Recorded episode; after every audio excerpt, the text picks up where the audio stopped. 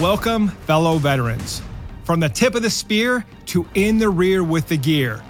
I went from active duty infantry to reserve component logistician. I'm your host, CEO, entrepreneur, trial lawyer, and Lieutenant Colonel retired John Berry. The military lessons that I learned helped me grow an eight figure business that has maintained consistent annual double digit growth, landing on the Inc. 5000 list of fastest growing companies in America every year for the past seven years, and has allowed me to continue to serve America's heroes. On today's episode of the Veteran Led Podcast, we're talking about situational awareness. This is the first skill you learn in the military. You learn this skill as soon as you get off the bus at basic training or boot camp. And this is the skill that keeps you alive, both in the military and in business.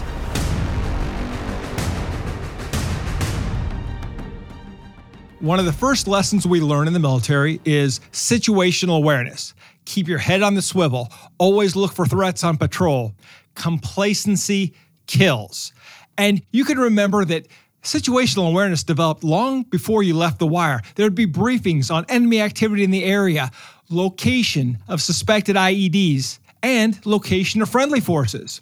I remember when I first learned about situational awareness, I was on patrol in some training environment, and we had just left the patrol base, and the leader raised his hand, and we all took a knee for about 30 seconds, and we conducted something called SLLS. And SLLS stood for stop, look, listen, smell. You were acclimatizing to the environment to create more situational awareness. In other words, now that we're moving out, let's just stop, take a breather, and understand what's going on in our environment. That was SLLS. Now, for most of you, you can remember day one. You got exposed to situational awareness, the situational awareness of the drill sergeants. If you walked on the grass, talked during chow, they saw it and they smoked you for it. You did push ups, you did flutter kicks, you beat your boots. They made you do all these things because they knew when you screwed up. And then you developed situational awareness, right? After a while, especially if you were a shammer, you figured out what the drill sergeants were doing and when they were doing it and when you could get away with stuff. And that happened throughout basic training and for some of you throughout your military careers. Now, I had the great fortune of going through Ranger School twice, being both a winter ranger and a summer ranger. In the winter phase, I hurt my shoulder, failed my patrols, and it took me about six months to heal. So I went back through in the summer. But the first time I went through, I went through with some members of my IOBC class, Infantry Officer Basic Course class. And in that class were a few West Pointers, actually, a lot of West Pointers. Now, because I hadn't been to airborne school, I had to go to airborne school between IOBC and Ranger School. But for my friends in the class ahead of me, they had a great tale, a great story that was told to us by the Ranger instructors when we got to Dahlonega, Georgia, the mountain phase. And they explained to us that there were a couple Rangers who were officers who decided that during the mountaineering phase, these are the five days where you stay in the barracks and you're doing mountaineering, so you actually get sleep and you get chow, that they decided that they were going to sneak off to Walmart and get a bunch of pogie bait or junk food. Well, here's what happened getting the scoop from some of my buddies who were in that class.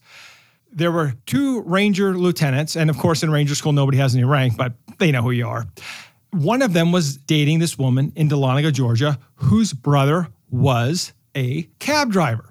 They went to Walmart and they bought bags and bags of beef jerky, nuts, candy, brought it all back. They were heroes. They shared the candy and the food and everyone was impressed. But there were two bat boys. Now, these are younger enlisted soldiers from the Ranger Battalion that hit the top of their Order of Merit list, and they were afforded the opportunity to go to Ranger School as junior enlisted soldiers. They decided they were going to do the same thing. They were going to be heroes too and get even more junk food for the Ranger students. But they didn't have the same situational awareness instead of changing into civilian clothes, they just threw civilian clothes over their BDUs. They didn't wear hats, their bald heads were exposed, and they went to Walmart and they carried the duffel bags into Walmart. Well, as you can imagine, one of the uh, security guards there was familiar with the uh, Ranger Training Institute. In fact, he was a former employee there and he was now a security guard at Walmart. So he called and said, Hey, I think I got some of your Rangers here. There was a massive shakedown, And the Bat Boys ended up getting interrogated. And not only did they admit to what they did, they ratted out the officers. And the officers got kicked out, and so did the Bat Boys. And the officers had the situational awareness, the Bat Boys didn't right? They didn't understand that there could be civilians who could report them, right? And you know, when you're going to do something that crazy or that stupid, you need to understand your environment. And the security guard at Walmart had the situational awareness to know that there might be ranger students coming through and that individuals with shaved heads wearing the army brown t-shirts and combat boots might be from the ranger school. So it's important to maintain that situational awareness. Now, what does that have to do with your civilian career? Well, as a civilian, you must have situational awareness or you'll get caught in Walmart, right? And what I mean by getting caught is not that you're going to do anything wrong, but that you're going to get caught when you're not prepared. And the key to situational awareness is preparation. You have to anticipate what's happening. And as a leader, you have to know what's going on. And generally in business, there's four areas where you have to maintain situational awareness. Number one, data and performance metrics. Number two, financial reports. Number three, the culture of your organization. And number four, your leadership team. All right, let's talk about data and performance metrics. Look, you have to look at the numbers. And the data can tell you a lot about external forces, but also internal forces. Sometimes individuals don't understand that the true enemy is inside the wire. It's easy to blame competitors or market conditions, but if you don't understand whether your team is hitting its KPIs or its performance metrics, you won't know whether the trouble is inside the gate or outside the gate individual metrics matter. And as a leader, you have to maintain situational awareness. My COO looked at those first thing in the morning and last thing during the day to see what had changed. Your individual metrics matter. And if you don't understand those, you will not have situational awareness. What's even worse is when you don't understand your financial reports. If you don't understand your balance sheet, your profit and loss statement, your budget variance report, or don't have any of those reports, and there's six reports I look at, but those are three of them you don't understand the whole story. Numbers tell a story. And as I've heard, cash doesn't lie. And if you don't have the situational awareness to understand the financial health of your company, you're not in a position to make decisions. And as a leader, you're making crucial decisions about the future of your organization.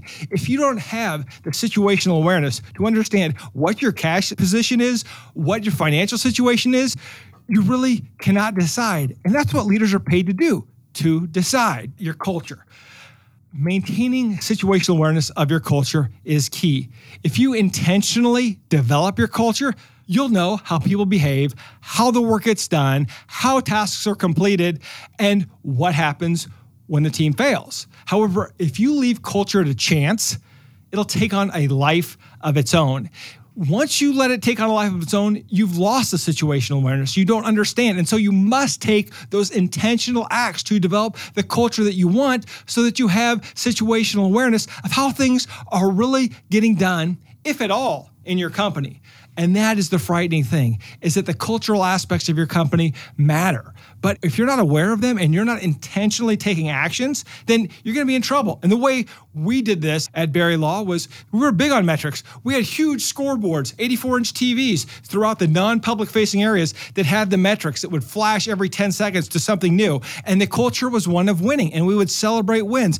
And the culture was something that we could control. And it allowed us to maintain situational awareness. Everyone in the building had situational awareness of our wins for the week and our metrics. Now, some people don't like metrics, some people don't like accountability. But the reality is, if your culture is a culture of accountability, they'll learn to love it.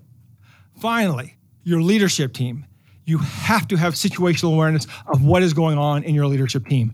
The most important team in any organization is the top leadership team. I understand that you may have a team of teams and there's a lot of different leaders out there, but from the top, that leadership team needs to be tight, needs to be solid. And if it's not, you need situational awareness of that.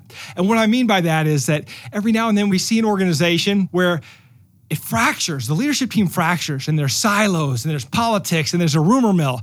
And if you don't have situational awareness, you end up with like that toxic cloud of leadership, right? The, the toxic leadership throughout the organization.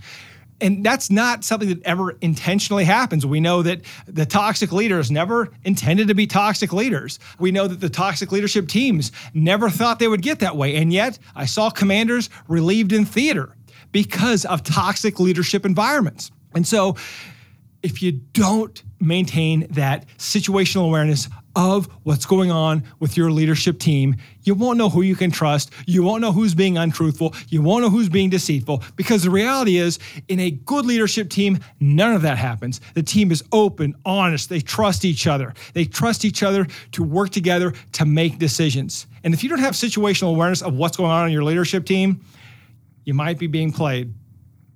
So, as a leader, situational awareness also comes down to really thinking through how you're going to handle the bad things that will happen.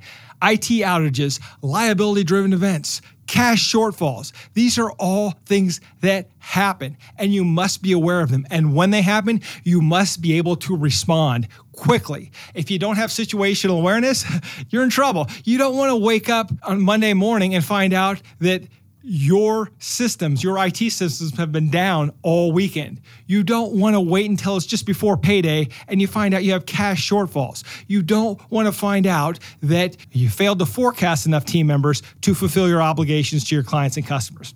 You need to keep your finger on the pulse of the organization, and that is situational awareness. We all have blind spots.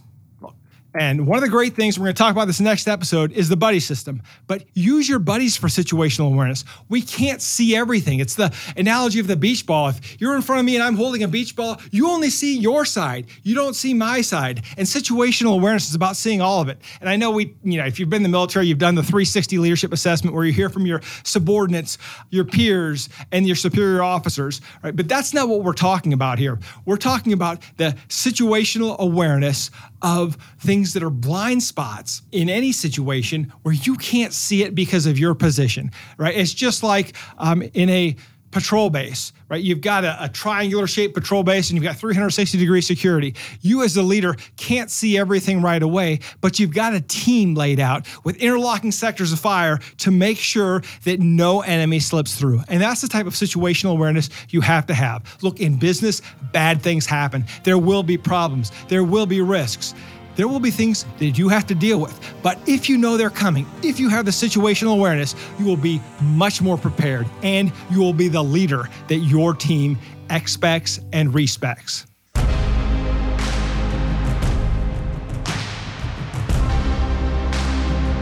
Now it's time for the AR, the after action review. Sometimes when we get to the end of these, I did not have time to get everything in the book, so I like to give a little bit of the bonus pieces that didn't get in there. Number one, you can't have situational awareness without data. Know your numbers. Number two, awareness of your operating environment equals awareness of opportunity and dangers. Number three, situational awareness means knowing what's going on in your community and your opportunities to provide value. The three down.